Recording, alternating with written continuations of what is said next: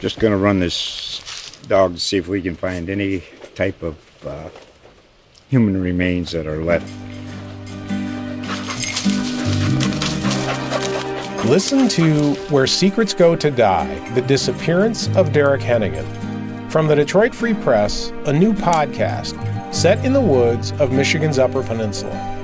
Available on Apple, Spotify, Freep.com, or wherever you get your podcasts.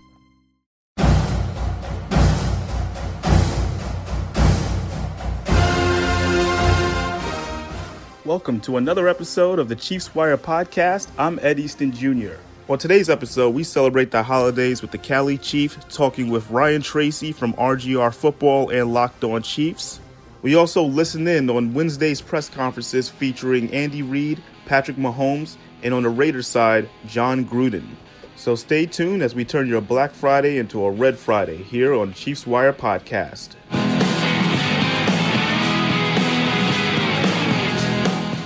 In his career, Chiefs head coach Andy Reid has had plenty of success after a bye week. He shares his thoughts on the Chiefs matchup with the Raiders and not looking past the team because of their loss to the Jets.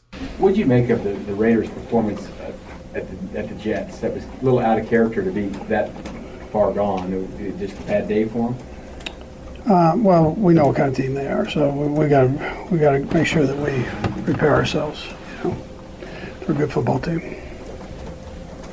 With Kendall Fuller, how much of the last couple of weeks was just trying to manage him so that maybe he could play without such a big catch, which I know we kind of saw at practice before the Charger game? Yeah, that was a part of it, for sure. Just want to make sure he can function and not put himself in a bind. So he's feeling pretty good right now, and I think that'll help him. I mean, this is kind of a second go-around with it, too, so he tried to power through the last time, and this time, I think just getting it settled where he feels good with it, I think, is important. Coach, with Damien Williams not practicing today, I know you recently signed Elijah McGuire. How much of that was because of Williams? And what do you like about McGuire? I know he was one of your 60 formal interviews back in 2017. Yeah, so Brett's, he's kind of interchanged the practice squad with different guys. He's kind of rolled it. And this wasn't as much about our running backs. I mean, we feel pretty comfortable with our running backs and that, but it's more to give him. We liked him, and so give him an opportunity, see what he can do, and then I guess if we needed him, we could do that. He doesn't know the offense right now, so. When you think back to that time in 2017 during the interview process, what do you remember about him that stood out? Yeah, so, and I've gone back and looked at tape on him too, on that Herbie. So I think he's a strong runner, real strong core runner, and he's got good feet vision. I think he would be a nice fit in this offense down the road somewhere. He does some of the things that I think are important for this offense. Andy, something to follow up on from Monday. You sort of mentioned the mental aspect that Treverius Ward has had to sort of go through from being a guy on the, learning the system, playing special teams, being a starter, having some playoff experience, and then obviously going through the full year as a starter. Just as a head coach, is that one of the more understated enjoyments of coaching, is seeing a player not only just physically do it, but have the mental capacity to sort of understand the bigger picture, especially playing that position? Yeah, so and you see that with some defensive players, wide receivers, you see it. But I think what they learn, and this is where having a real good special teams coach helps. So for those guys that are young and they learn the speed of the game, they learn angles. Mm-hmm. So if you're in the secondary plan, that's such a big part of it. Well, you learn that on special teams. Receivers, same type of deal. Learning how to play in space, and your awareness, the speed of the game, I think are all things that you can pick up. And Tobes stresses all that stuff. So you get it same way with linebackers; they get a feel of that, and that can take a young guy and help grow him without him taking defense or offensive reps. And so when they have an opportunity, they can show a little bit. Andy, anything over the bye week that you wanted to look at from a schematic standpoint that you said you might want to kind of try to clean up or change coming into the last bye week? The thing I mentioned Monday was just penalties. I mean, fixing those. I mean, that's something we can work on, and And the other things, I mean, there are other things, but I'm not going to get into those. But I mean, the one that really jumps out at you is just take care of the penalties. And so that's your fundamentals and discipline, those kind of things. And there's a point where if a guy gets an edge on you, you don't want to snaggle him and grab him. And so you got to discipline yourself not to do that. As easy as it is to do, whatever position it is, we've had them all over the place. So, you know, you got to discipline yourself and then work your feet and get angles on things. Couple more guys. 17-3 coming off the bye. What was making that stat that impressive? Yeah, I have no idea. I mean, to be honest with you, I don't know that. I didn't know that number. I know that it, you know, it's, I've been asked that before, but I wasn't sure of the number. But I don't know. I don't know that. Anything you've learned as a coach that might help the players maybe not feel as much pressure and give them some time off, or what's been the? Yeah, well, I've always given them time off. Now the league, you know, you're told to do that now. So, but I've always done that, and so it's not. That part's not. I don't know. I don't know that. I just want to, you know, you want to make sure you're on to the next game. So those are loaded questions. You know, that you got to take care of business right now. So. It seems so rare to see the passing offense a little bit out of sync like it was Monday in Mexico. Is there anything, and maybe that builds a little bit off that penalty question, is there anything? Yeah, so this is where I think some penalties get into the other way. You took your first three series, so we had penalties on the second, third drive. You had interception on the second drive. So normally when we're playing, normally we do okay first 2-3 drives. You know, you're normally coming out. We got no points. It was and we shot ourselves in the foot. So you go back and you look at it as a coach. Am I calling the right things? Are we executing it the right way? And that's how you analyze it. So you know, the week before, even though we had 500 and how many ever yards. To be penalized, you get down the red, you get a touchdown taken away. You can't do those things, right? So you got to make sure that you answer that and get that fixed. So what the question of what I mean, you take care of that, and it's a little more smooth of an operation. Last two, Nate, then Adam. Andy, some veteran guys come into this team at the middle of the year. Some guys, you know, play better than others. Just what have you seen from Mike Pinnell that has allowed him to sort of be more seamless, it appears, at least to us, in terms of his production the moment you brought him in? Yeah, listen, he's a big kid, so he's strong physically. He wants to get in there and play. I mean, he's went to a smaller school, and he's achieved at this level, and he's got a good way about him. I mean, he's very into every practice, every snap, which I think is important. You know, that would be what jumps out at me, and he's done a solid job in there. So that's why we felt comfortable putting him in. Yeah. Last one, Adam. Andy, Sammy Watkins had that big game down in Jacksonville and hadn't been as productive since. What's happened to him, and how do you get him back maybe to being more productive? Yeah, so I really liked his production last week. I mean, he really helped us there. I mean, some of those moves that he made a couple times, one of which was on his brother, I think. And, I mean, I thought he came off a really nice game. And then I think it's just being healthy from there. So he's feeling pretty good right now. And so, you know, just keeping him in that spot, I think, is important. Patrick Mahomes knows a little thing or two about being the best quarterback in the NFL. He goes in and shares his thoughts on Lamar Jackson and the incredible season he's had with the Baltimore Ravens.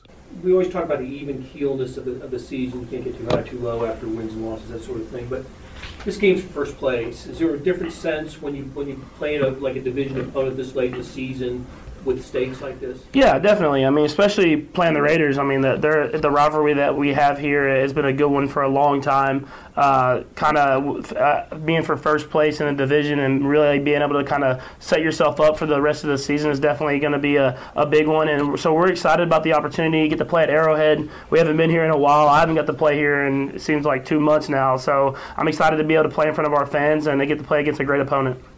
I know that you're obviously not into the comparisons, but it's been like this conversation all week, Lamar Jackson, Patrick Mahomes, after we did on Monday. Is it just fun to be part of that conversation with Jackson, you know, Mahomes, Watson, that type of who's the best, you know, type of deal? Yeah, I think just the league in general and the quarterbacks that are in this league right now and the quarterback play, I mean, it's such a, at such a high level. And so you see every single year it seems like someone else is coming out and putting their stamp on the game and how you can go about having success here. And Lamar is playing at an extremely high level right now, not only what he's able to do with his legs, but the way he's able to get in the pocket and hit these seam throws and hit these shots down the field. And you can understand that with the more and more experience he's gotten, he's really understanding what defenses are trying to do to him.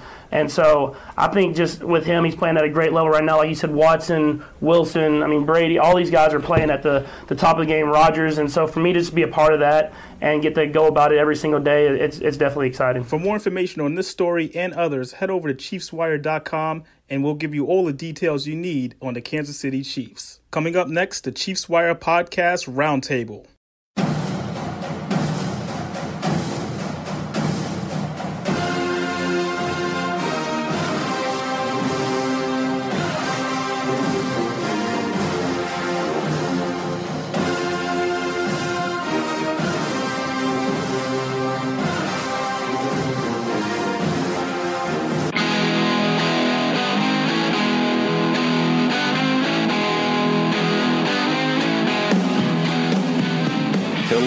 Chiefs Kingdom, and welcome to the Chiefs Wire Red Friday Roundtable for Raiders Week.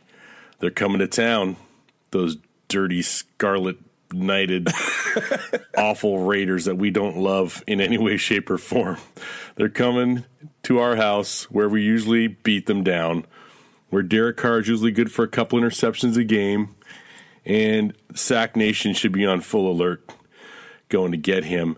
They're coming off of a game where they were embarrassed. I think embarrassed is an accurate word, by the Jets of New York.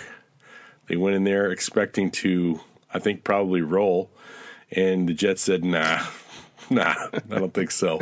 Not today. And, yeah, that whole conversation of this game being set up to be leading the AFC West and putting some space between us and the Raiders and with us in their rear view somehow, that conversation seems to have gone away a little bit, which I enjoy thoroughly because I never believed that conversation to begin with. I'm here today with my guest, Ryan Tracy from RGR Football and Locked On Chiefs podcast. How you doing today, Ryan? I'm hanging in, man. How are you? I'm doing all right. I'm looking forward to that big old turkey day tomorrow. I got some cooking to do tonight and tomorrow morning. So I got the brine going about an hour ago, so my bird's drowning right now. Yeah, he's one of those guys. Everything's just getting saturated with juices. I love it. Yeah, buddy. That's the way to do it. It's just me and the wife and my daughter this year, so small little group. We're not going to go too crazy. My daughter wants green eggs and ham, so I'll figure that out. Mm-hmm. I'll make that happen. There are worse things. That's right. That's every dad's job, is to make his little daughter's dreams come true. So going into this week, sir, first let's touch on that game, the Jets-Raiders. Any lasting thoughts from that? Oh, just that you never know. As much as the Chiefs have been kind of up and down, if the defense is going to show which version, the Raiders are like that as a team. Talked to the host on the Locked On Network of the Raiders, and he kind of feels the same way. Doesn't know who's going to show up. Are they gonna pull a back up against the wall, like come back, be ready to play, or are they just pretty much going to fold? Mm-hmm. I think one thing's going to be true is that John Gruden knows that he has to run the ball to win. Obviously, being down so much early last week took them out of that plan, right? But the Chiefs got to jump on them, just to make sure. Well, I think of the last three matchups, and last year it was in their house, and I didn't get to hear the end of the game. I was watching a bit of the game, then had to get to set for an acting gig, and on the way there, the Raiders start rolling back, and I'm like, "This the big comeback's underway, and I'm going to miss the end of this game. It was driving me nuts." And they fell short because there's just too much Mahomes and too much everything. Yeah. And then going into the last game in our house, which was supposed to be their last Oakland Raider game, and then that changed over the offseason. Going into our house, everybody's like, they're so close last game, and the Raiders have improved, and they're going to go in there, and they're going to make it. And it was just like a water balloon against a cement wall. Our team just, in every facet of the game, just owned them. Yeah. And then this last opening, was it second week of the season this year? Mm-hmm. We're down 10-0 early on, and then let the pigeons loose. It's just 28, boom, in one quarter, and then we just sit on them like a big brother on his little 5-year-old brother saying, you don't get to get up until I say. I don't know what to expect defensively. I just feel I think we've talked about this. I've talked about it with other people for sure. The Chiefs going up against any running attack that's not the Ravens or Derrick Henry has been much better than advertised. The last 4 or 5 games, in fact, they're allowing 93 yards a game if you don't count that Titans explosion as far as rushing yards allowed. Yeah.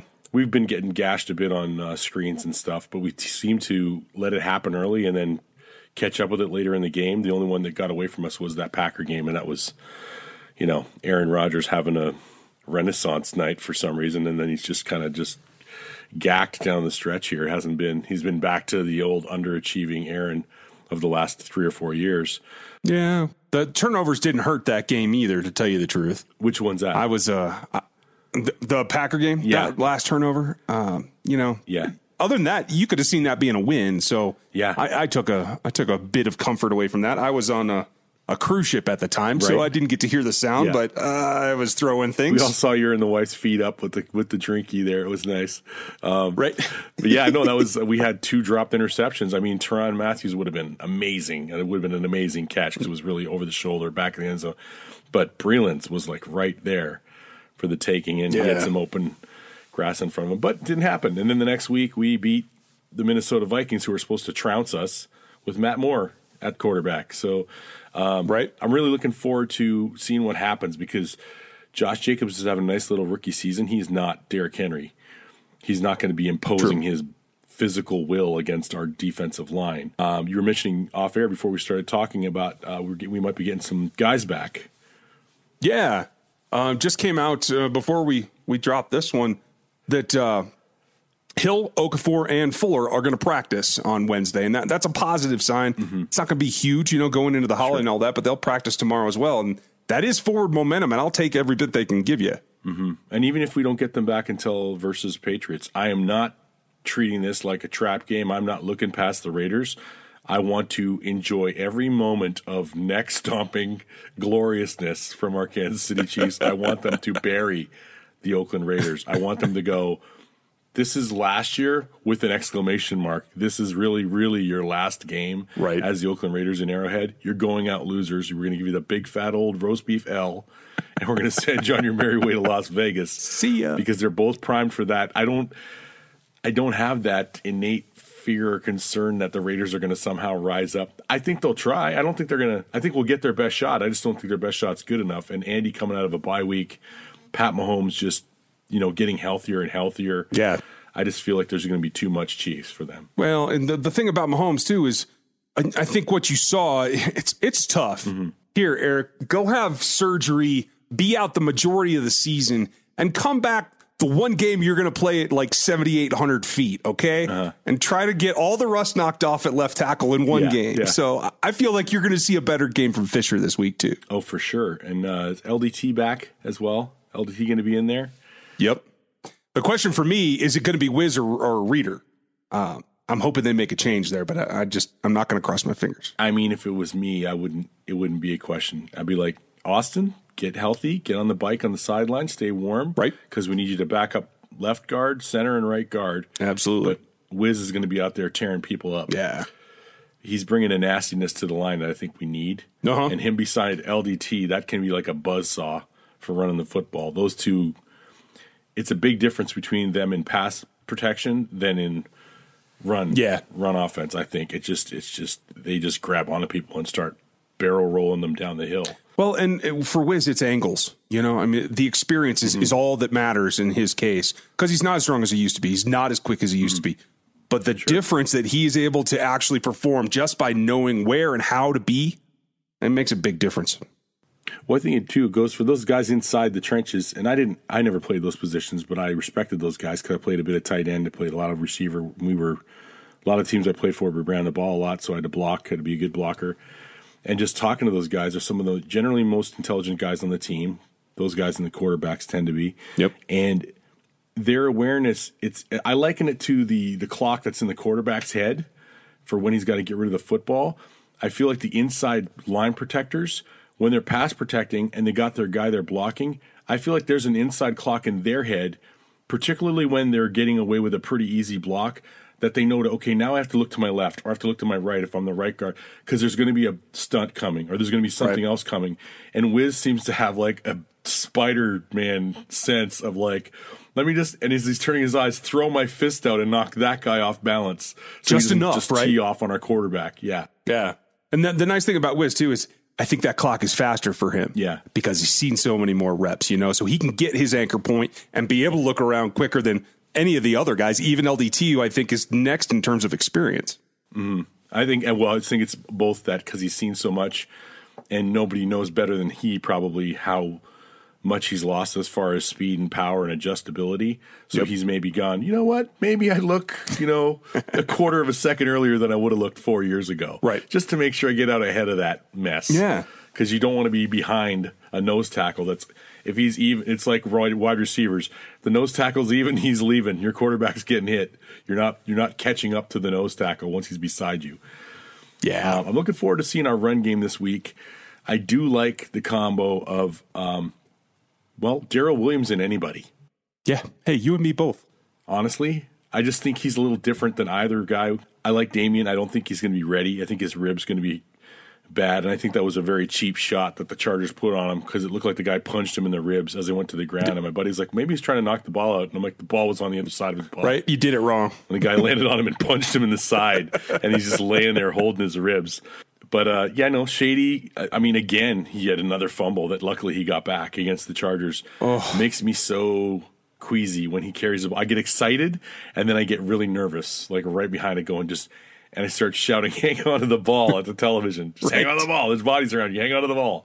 Get down. Just be like a Denver Bronco in the Peyton Manning years. Take the ball. Once you get in open space, run. And as soon as there's bodies around you, just fall down. Right? Be done. It's maddening. I don't know. And Andy seems really comfortable with it. He saw it so much in Philly. But I'm not used to it either. And I know that if you look at the stats in terms of like how many times he gives it up versus the carries, like he doesn't fumble that much, but it still looks just terrified. Yeah, I think it's because he goes out there in such limited play for us that maybe if he had more carries, maybe he would have better ball security. I mean, that goes to reason. Most running backs, if they're cold off the bench and they come in, those first 5 or 6 carries, it's a little trepidatious. You're a little, it's going to be, he's not ready. He's not up to game speed yet. It's halfway through the second quarter. Everyone else has been hitting for 20 minutes, right? 22 minutes, and this guy's just taking his first snap. Maybe he's one of those guys that's got to get his bell rung a little bit to just get his head right to get ready to fight. And, after they've been in for a quarter, then I get a little less worried unless, we're running away with the game out of the Tennessee game. And then we're getting kind of lackadaisical and then they are still punching and scraping and scrapping at the ball. And then it gets popped out that way. Yeah. Damien, I think his fumbles, it's more of a trying to do too much, not knowing when the play's over. And it's just like, it's not worth the extra half yard. Yeah, just cover up. Risking turning the ball over. Just go, you're grabbed. You're not getting away from three guys that have you. Yeah. Just eat it. Just take it right there and let's get up for another down. Yeah. Where Shady is just that loaf of bread thing. I'm just like, man, he's just going to throw a discus? What are you doing? Why is your arm so far away from your body? Just stop. It's terrifying. And our defense, getting Okafor back would be so huge, so nice. I mean, we're going to miss Ogba the rest of the year, I think. Yep. I'm really excited to get Okafor back, if not this week, then next. Fuller, I want to see Fuller back in there just because I want to get one more stretch run out of him before he moves on, which is, I think, likely going to happen at the end of the season, especially if we draft somebody or grab somebody younger in free agency, even though he's not that old. He just hasn't been the same guy as the last year in Washington. Yep. And I want to see Damone Harris. I want to see what this kid's got because his look, his build, his speed, just everything, it just kind of reeks of like an Okafor or Ogba in the making. Yeah. I feel like he could excel to be one of those. I think that's his ceiling is one of those guys. I don't know what his floor is yet because I haven't seen it. Yeah, I don't think anybody has. On those? The thing that I liked about him coming out of school was that he had good get-off. He's more speed than power, but I wouldn't call him a speed rusher necessarily. He's no D Ford. Let's not confuse that first step with anybody else's. But he is more speed than anybody they have, including Tano Passanio, who I think when you look at him on a telecast or even if you're on the field with him, he looks like he could be a speed guy, but his length gives that away, that he really has to play with more power and play with his leverage. So Harris gives them something that I don't think they have right now on the roster, and maybe that's enough. I want to see him stand up. I want to see them use him as an additional pass rusher with the power ends still in there. I think there's a lot of hay to be made by substituting him in for one of those interiors. Like third and long, take out Rags or somebody and put him on the edge and let him go. Absolutely. Go get him. I hear you. That could be a nice little choice. I'm curious. There was a little bit of talk last week about Andy kind of sandbagging a little bit, maybe hiding some stuff. What are your thoughts on that? Do you think that he's been saving some stuff up for this home game to entertain the fans with their last go around with the Raiders, and then B, to obviously face the Patriots in a few weeks? I certainly hope so. Otherwise, it's been pretty boring, particularly in the run game. You haven't seen the jet sweeps as much. You've seen that one shovel pass to Kelsey, right? You haven't seen those little pop passes in the backfield. None of that stuff has been done with enough volume to make any other team scared of it yet.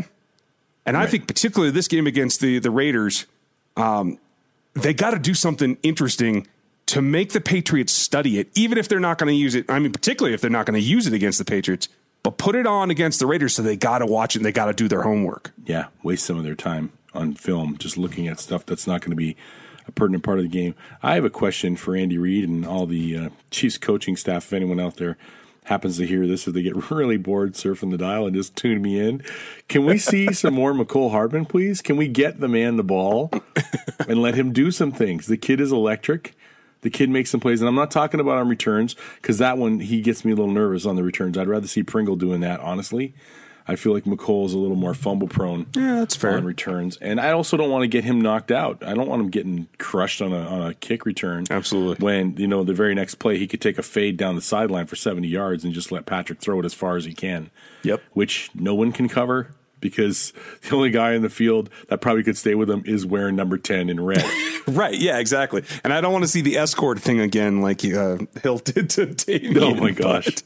But that's a very good point. And I've been dropping this stat all week on all the radio hits I've done and on all the pods, because it's going unnoticed. And Mecole Hardman, by Next Gen Stats, is the number one receiver in the NFL in terms of separation at the catch point when he is targeted. Now, he's not getting that many targets, but when he is targeted, he is by far and away the guy that's farthest from the defense at that time. Yeah. And I mean, even when he's not, like that Titans game, I'm sitting in the 300 level with fans, and a lot of the fans are like, who's this guy? Earlier in the game, I go, that guy's about, he's pretty fast. And, Tyreek Hill. I'm like, okay, I'm just like letting him sit on that.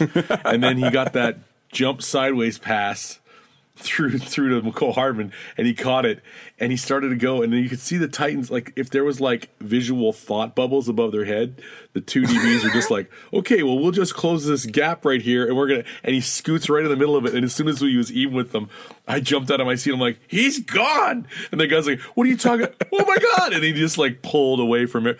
There's no understanding until I think it was Orlando Skandrick was on one of the talk shows, and he was talking about, it's very similar with Hardman, but he goes with Tyreek Hill specifically. He's saying, you don't understand that speed until it's on top of you. Right. You're lined up, you're 8 yards off, and he comes at you, and your brain can't grasp how quickly that 8 yards evaporated. And when that 8 yards is 20 and it feels like it's 6, it's overwhelming. It's your legs start to turn to jelly, and you're like, it's everything you can do to not fall down.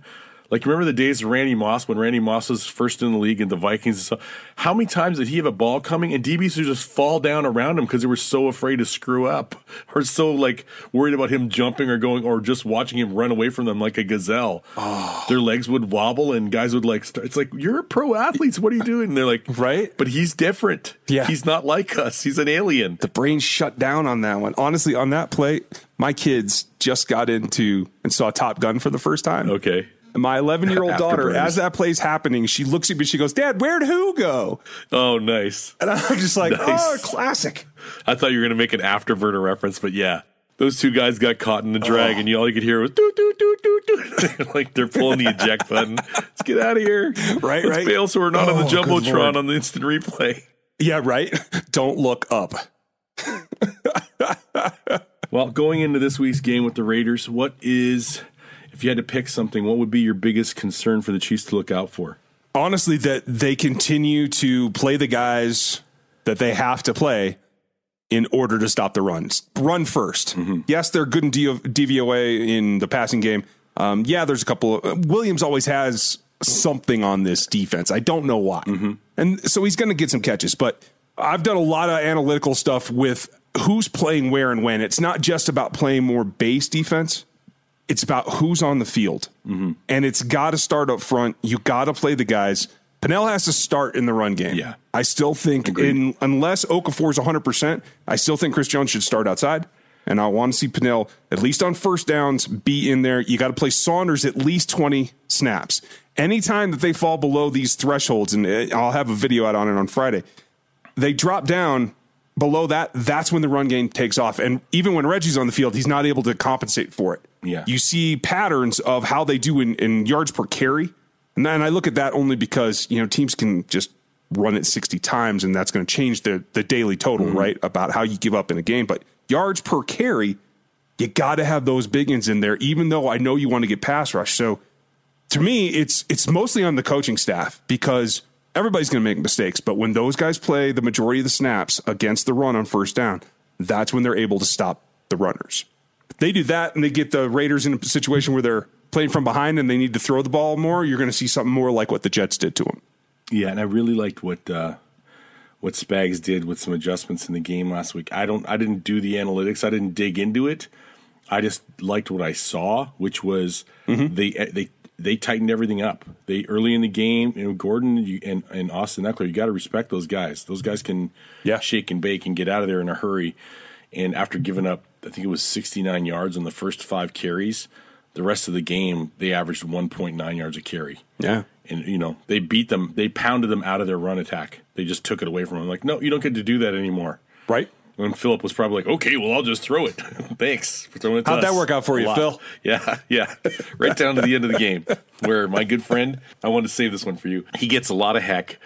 Dirty Dan Sorensen. He has my first name. Uh-huh. He wears my number from Syracuse. He is my spirit animal. He is the guy that is underappreciated. Oh. But he just... he makes at least a handful of plays like that every season, and I love that. And, I mean, that game... he does. You know, there was some stuff where he was like, it looked like, you know, if somebody faster or somebody more cover-savvy, it wouldn't have been a catch or might not have been... but he makes the tackles. He led the team in tackles. He hits the guys and gets them on the ground. And I'll take that over a guy who's a little faster and maybe whiffs. We've had a few of those.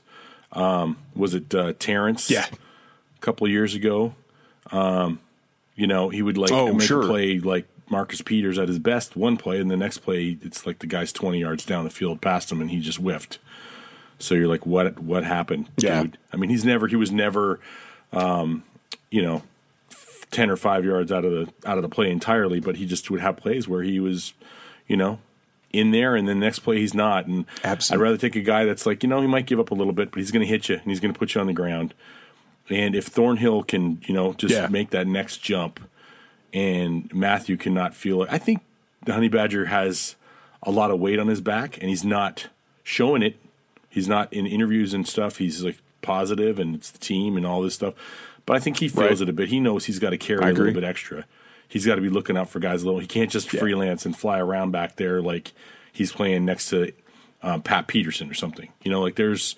he doesn't have that guy back there that's going to cover up if he just, well, I'm not supposed to be in the box in this play, but I think I see a run coming. I'm going to go up there and slobber knock this dude. If he does that in this defense, it could be a 60-yard touchdown pass on play action. Right. Well, and that's the thing that I think I'm hoping that what we saw against the Chargers and him being able to freelance a little bit more, being more instinctual, is him getting more comfortable with Thornhill in particular. Yeah. Because I know when he goes into the season knowing that Thornhill's a rookie, he knows he's going to have to carry him, that he's going to have to help direct him, to get him to that place. But now it felt to me like he felt freer. Mm-hmm. And that is a sign that he feels that Thornhill's progressing. I don't think he's going to make huge leaps until next season. And honestly, season 3 is where I think Thornhill will really hit his stride. But that fact allows Matthew to be Matthew. And that then again allows Dan to do what Dan does best and get in the box, get close to the line of scrimmage, because that's where he got beat up, is when he had to be in space. Yeah. But you put him up against the line, honestly, if it's me, you put Dan up on the line and you cram every tight end that tries to get off free and let Dan do his job. He's got the body for it. That's how I'd be using him. Yeah, I'd cram the tight end or slip past the tight end if they're trying to run for a yard. Sure. Like he did a couple times against the Patriots in the AFC Championship game last year. Like that's short yardage. He's great up there. Yep. And, you know, like you said, play the right guys. Play Pinnell. Play, you know, Jones on the outside. Just the idea of Jones and Frank Clark coming off the ends, Noddy and Pinnell in the middle, Saunders rotating with those guys, and Passanio rotating with the outside guys, and then coming in as a fifth guy on short yardage to pass rush. Man, everybody just reach your arms out, and we'll be able to reach from end sideline to sideline just with those five guys pretty much. Yeah. Where are you going to run to? You're not running the football in this, and we're going to come get your quarterback in the meantime. I'd like to see some more trickeration from Spags. I think he's mixed in the stunting and stuff nicely. I think he's trying not to show too much before the Patriots game. Yeah, and even then they gotta keep something in the tank because playoffs are coming. Yeah, and it's likely going to be a matchup that we may or may not have to face. A few people have espoused ideas of when they would like to, if they had their druthers, when they would like to play the Patriots. If it comes to that, are you one of those that believes you'd rather play them in like the divisional round or something? Don't let it get to the conference championship right before the Super Bowl and all the eggs are in one basket and all the pressure's on their shoulders. But just, I think you were one of those guys, right? Can you talk a little bit about that? Yeah, I said it on the pod this week, and and for me, it's twofold because the deeper you go into the playoffs, the colder it's going to be. Mm-hmm. And that just disrupts some things. But you have to go to Foxborough no matter what, at least the way that it stands right now.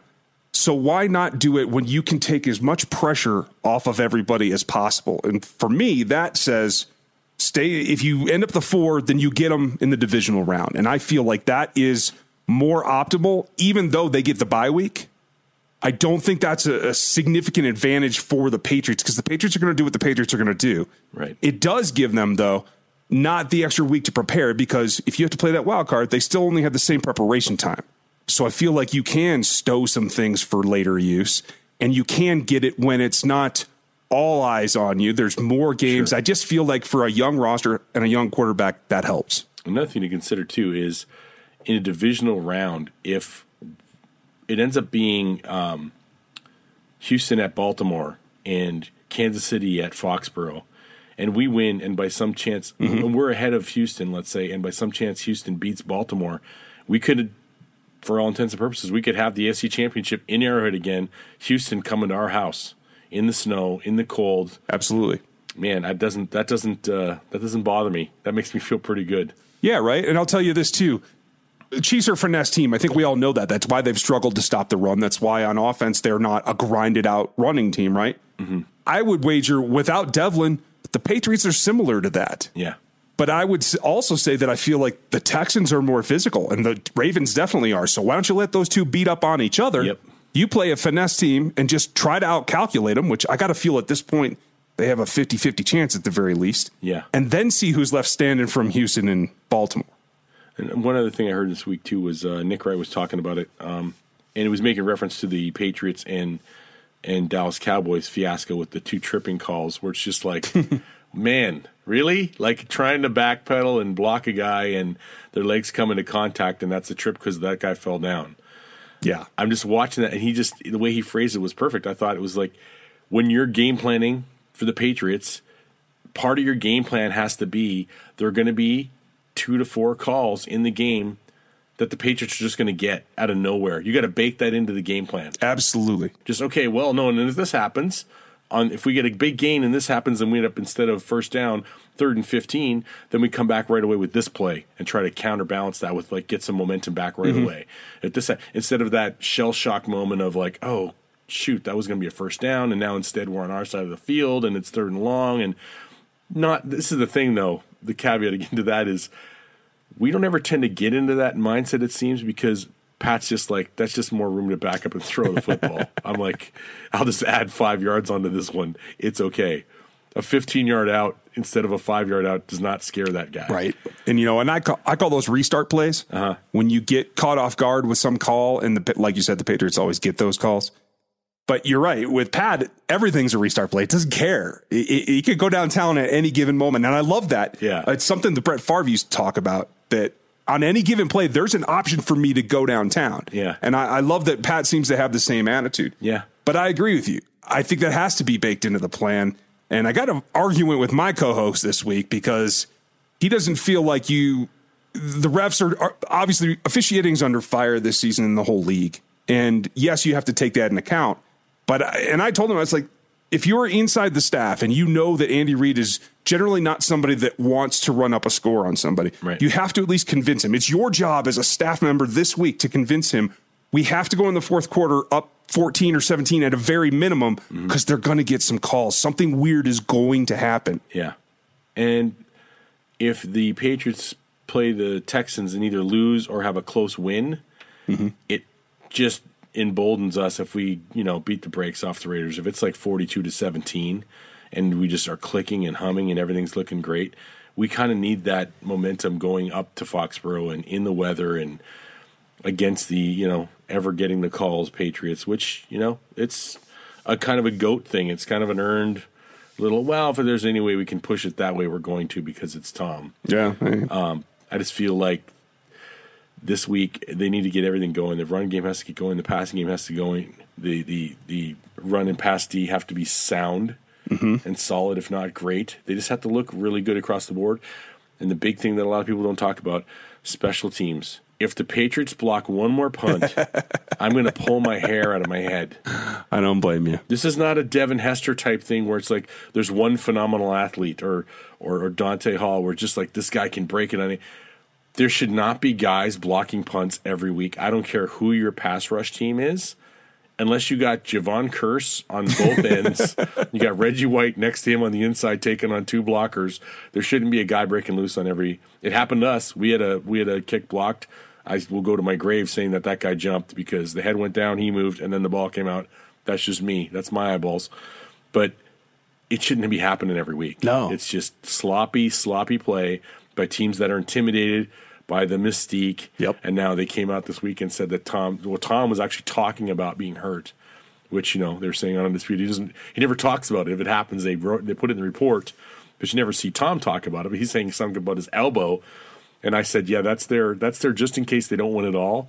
That gives them their plausible denia quotes, Bill. Right. The Bill Belichick plausible deniability. It wasn't Bill's fault because Tom's elbow was hurt. So you can't put it on the best coach ever. Right. Well, and I've heard people reasoning that maybe Brady goes elsewhere if he really wants to play to 47. And maybe that doesn't include Bill. Yeah. I think that's crazy because I don't think the two can coexist without each other myself. But I mean, if anyone's going to be able to truck on, it's going to be Belichick, in my opinion, so I don't see why it happened. Yeah, I mean, the Patriots went 11-5 with Matt Castle when Brady went down for a season. Yeah, that's coaching. That's not. Damn you, Scott Pioli. That's not Brady in a hoodie on the sideline magic. That's the coaching, and that's the just right, fundamentally sound team that he's building every year. And the rumors are out there, and I think it's true that I don't think he wanted Jimmy to go anywhere. Jimmy G, I think he wanted Jimmy to stay. And they wanted to pay him, and Kraft and Brady were like, "No, we're not gonna have that. Right. We're not gonna have a handsomer. There will be no controversy." It was funny. We were at a sports bar, and we were watching the game, and this one lady who's a huge Patriots fan, friend of ours, and we're just like, "Have you seen the 49ers QB?" She was talking about how dreamy Tom Brady is, and we're like, "But have you seen the 49ers QB?" Used to be, he goes, "Hey, didn't he used to back up Brady?" I go, "Yeah." I go, "You know what he looks like?" She goes, "No." Showed him, and she's like, "Oh my gosh, he's better looking than Brady. It's not close." I'm like, that's why they call him Jimmy GQ, baby. Somehow that never got into my evaluation. I'm shocked. Right? It's just, I don't know. Maybe he didn't want him to be the pretty man on the block again. It was just like, no, that Iowa corn cropper farmer son look wasn't really doing it for the ladies with Jimmy G floating around. So it's like, let's get rid of that guy. I'm sure that had nothing to do with it. I think it was just the fact that in that system, Jimmy G was looking a lot better than he's looking in the 49ers system. He's had moments right with the 49ers, but he's had other moments where he's looked very normal. And that's the last thing I want to touch on was just the normalcy of it all with the week-to-week, day-to-day ADD assessment of quarterbacks when Russell threw for 5 touchdowns against the Bucks, it was hands down, he's the MVP, lock it up. Yeah. Super early in the season. Then Aaron Rodgers does it against the Raiders. 2 of the worst secondaries in the league, by the way. Yeah. He gets 5 touchdowns against the Raiders. Let's lock it up. It's Aaron Rodgers. And now this past weekend, Lamar got 5 against the Rams, who, listeners, are not the Rams of last year. It's not even close. They're not near the same defensive power they were a year ago. Yeah, ask Jalen Ramsey. But he gets 5 touchdowns. I mean, yeah, he gets 5 touchdowns, and they all, like, I mean, it seemed to be like, you know, my science teacher from grade 7 could have thrown them because they were so close to the end zone. The guy has 5 TDs with less than 170 yards passing. Do the math, people. It's not like he was bombing down the field like a great field general. He's running all over, and Edwards and Ingram are running all over, and it's a great team effort, and they have a really good defense. But that, again, it's, you can't lock the MVP up yet. Yeah. Because while he's done that, he's had many a game where he's had 0 or 1 touchdown passing. A-Rod and Russell Wilson have, I believe, 8 and 9 respectively. Yep. Where it's 0, 1, or 2 touchdowns for A-Rod. I'm just like, Pat is, half of his games this season are 3 or 4 touchdowns. Yeah. I mean, and he should definitely still be in the conversation. I lean towards Wilson still right now. That's just me. But, right. I mean, if Pat's going to be what he can be and he can get everybody else to participate these last stretch of games, what do we got, 5 games left? Yeah. There's no reason he shouldn't be there. I mean, was he 312 yards behind the leader now? And he missed... What? Uh-huh. Not 13. No, he missed 11 quarters. Missed 10 quarters, basically. Yeah. 10 quarters of football, yeah. So, hey. Two whole games and a half a game and a little bit more. Yeah. I mean, it's just he comes back off injury, does what he did against the Titans. And every week, week in and week out, it's like, you know, I'm looking at that one of those, quote, fantasy sites. I won't go into names and advertising, but that is, you know, notoriously hard on quarterbacks and doesn't like to guesstimate what they're going to do very high.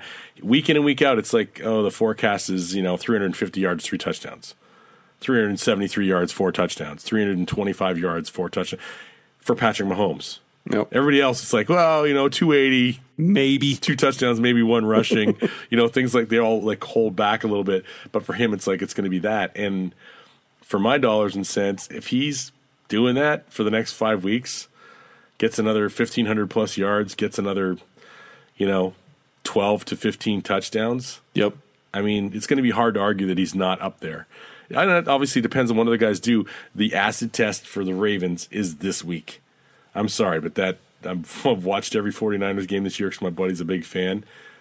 They're for real, man. They're coming. Yeah, they're coming to eat your lunch, and everybody talks about, well, Russell did not beat the 49ers. Jadeveon Clowney and the Seahawks defense beat the living tar out of the 49ers when they weren't having their offense get the living tar beat out of them by the 49ers defense. That was a defensive battle to end all defensive battles, and the 49ers missed a field goal, and the Seahawks kicker didn't. Yeah. I mean, 1 touchdown and 1 interception is not a glorious MVP type game. Yeah. But that's what it all comes back to me. And a fumble lost for a touchdown. Sorry, that was the other thing. A fumble lost for a touchdown as well. For me, though, that's what the whole award comes back to. It's not the best quarterback in the league. It's the MVP. Who's the most valuable to your roster? Mm-hmm. And that's how I would make the argument for Mahomes, because Wilson, Lamar certainly, but almost anybody else that you can put in there has a good, not an average, a good defense backing them on the other side. You can't say that about Pat Mahomes. So, and a good to great run game. True. And so that even emphasizes even more so just how valuable Patrick is, because he is the most valuable, because without him, no offense, Matt Moore, and they bucked up for him, but I don't think you win as many games nearly without Patrick. Yeah. The problem is people start looking at stat sheets and stuff, and I've not been one to say we have a great run game. I think we have a solid run game. It's borderline good when we actually apply it, but it's solid. It's not even good or great. Mm-hmm. So like solid to me is if it's 3rd and 2 at the end of the game against the Titans, bring everybody that's big onto the field and get 2 yards and get the hell out of Dodge. Don't play around. Don't get fruity with stuff. And exactly. I mean, Patrick's back there still. There's always a concern that, hey, he might take it and he might throw it or he might roll around the end and just go for it. Yeah, I think the game against the Chargers put that fear into some people that, oh, wait a minute, he is still an athlete. He's not Lamar, but he's still an athlete. Oh, yeah.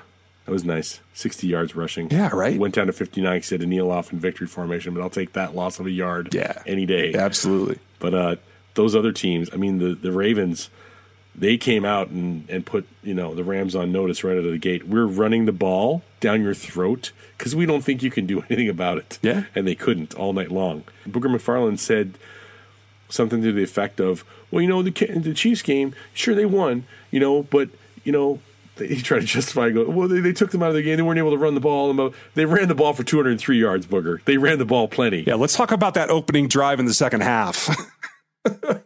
What was it, 7 straight runs or something? Yeah. When it's 6-0, then you go for 2 and you miss it. Yeah. Because your running quarterback gets tackled before he gets to the end zone against the Chiefs. And then you go into the end of the quarter 6-0. That was your chance. Yeah. That was your chance to, like, that quarter was your chance. The next quarter, Pat Mahomes and the Chiefs offense explode for 23 points. All of a sudden, you're down 23-6. As time starts to get smaller, your ability to stick with the run late in the game gets more difficult because you're not tearing off 60-yard runs. Yep. You're taking chunks. And then, oh, by the way, when it's 3rd and short and the other team has Darrell Williams back there and he tears off a 40-yarder because you think he can't run, surprise, guess what? And we didn't even have our full complement of offensive line then. So yeah. I'm looking forward to things going forward. Hopefully we can chat again in the next couple of weeks, maybe after the Patriots game. For sure. Especially if it's a win. If it's a win, let's lock it in right now. If it's a loss, yeah, of course. I'll have to figure out who I want to commiserate with because I don't want us to both be out here crying. Yeah. You know what I'll be complaining about. Yeah, well, you know, I mean, it's the, like I said, bake it in. Bake it in, fans. Expect 2 or 3 phantom ridiculous calls and just hope that our team is like the team last year where Patrick, it just seemed to not bother him. He's just like, whatever, let's just go play. Doesn't matter. Let's go. Let's go get it. Next. The rule used to be there's no call for 3rd and 21. There actually is. It's play number 15. That's the call. Yeah, right. It's Pat's choice is what we're going to call that. Yeah. All right, man. Well, you have a great Thanksgiving. You too. Everybody, we're doing this on Wednesday before the holiday, so I just want to tell everybody happy Thanksgiving out there. Hope you had a lot of good turkey and yams and whatever else you guys do for your traditions. Ryan, hopefully your family have a great one. You too, bud. I hope you guys enjoy, and all your listeners enjoy your holiday as well. Yeah, and we're going to come out of this holiday and go into Raiders Week. Oof. So go from a great experience to one of the most hated rivals in the AFL and the AFC West, and let's keep owning them. Go get them. Go Chiefs.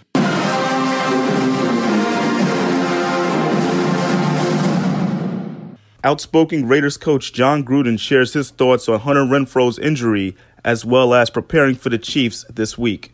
Have you guys made any roster adjustments? Do you know about Hunter Renfro yet, whether his situation is? Yeah, he won't play this week in Kansas City. He's out, so that's an adjustment that we have to make. And obviously with the newcomers that we've added on defense, we need to catch our breath and help these guys continue to get acclimated to the big picture of our system. And it trickles down to special teams, you know. So we took advantage of a lot of time, got a lot of work done today, although it was a little bit different. Is Renfro, do you think, will he play this year, you think? I don't know. Right now we're listing him as week to week. We're not going to mess around with the rib, lung area. But right now he won't play against the Chiefs. I know he wants to play. He feels good. But until we get the green light from the training staff, he won't play. Last time guys played the Chiefs was week 2. It was a weird game, you know. They went scoreless in all quarters, but the second quarter, that game was so long ago. Can you still use that game tape and it be useful, or has it been so long that you kind of throw that out and start anew as you prep? We use it. You know, we expect them to do some of the things that worked. Again, I would. And, you know, you get a chance to see how you match up personnel-wise with some of their guys. So, yeah, there's a lot of value in looking at that game. And you got to take it with a grain of salt because nothing stays the same in this league. With Waller over the last month, how have teams been defending him? Are you seeing defenses really concentrate and focus to take him away?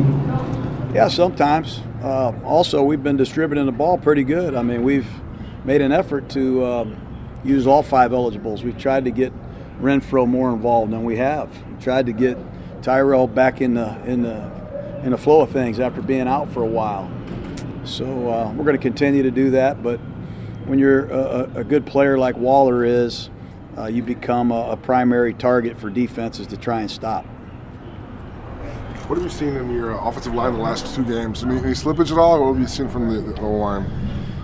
I think they played pretty good. We had a false start at the 1-yard line against Cincinnati. We fumbled the ball at the 8-yard line. It would have been statistically a pretty good day had we not done those two things.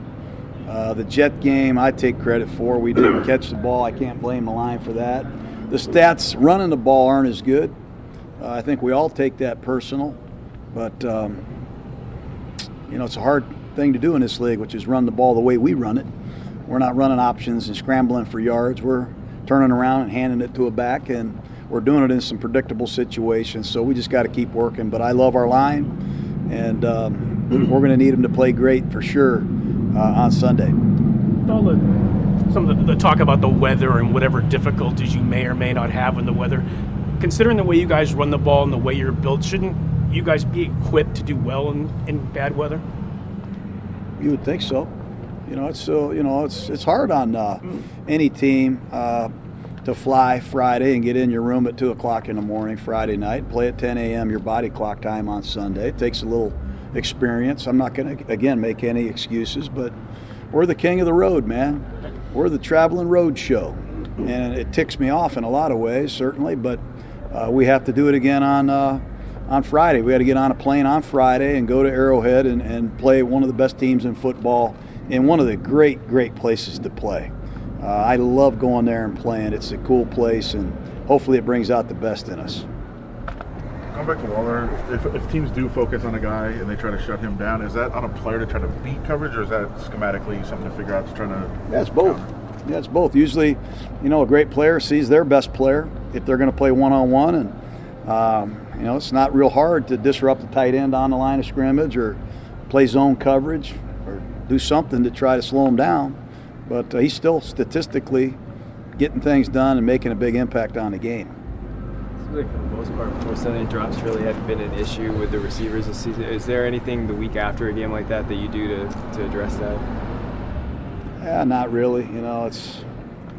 I try not to make an overanalyze it. Sometimes the more you talk about something, the more it happens. We have good receivers.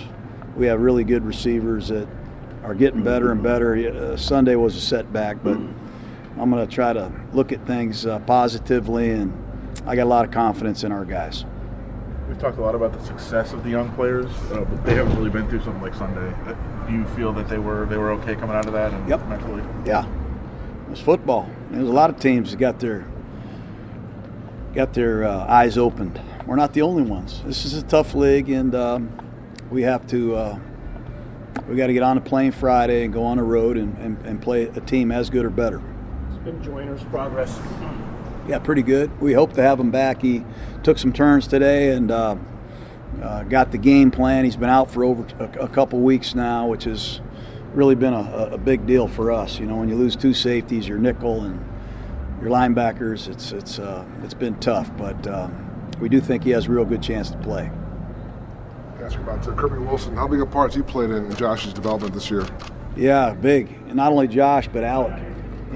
He's a great coach. He was with me in Tampa, and he's coached some of the best runners in the league. He has a lot of credibility. I think Josh looks up to him that way. When you coach Adrian Peterson and Emmett Smith and Le'Veon Bell and Mike Allstott, some of these guys, and you got a lot of playoff experience, I think it rubs off on you. But he's really good at coaching running backs, teaching them pass protections, how to read things, how to take care of their body, and how to be an every down back. And I give them a lot of credit. It's great having them here.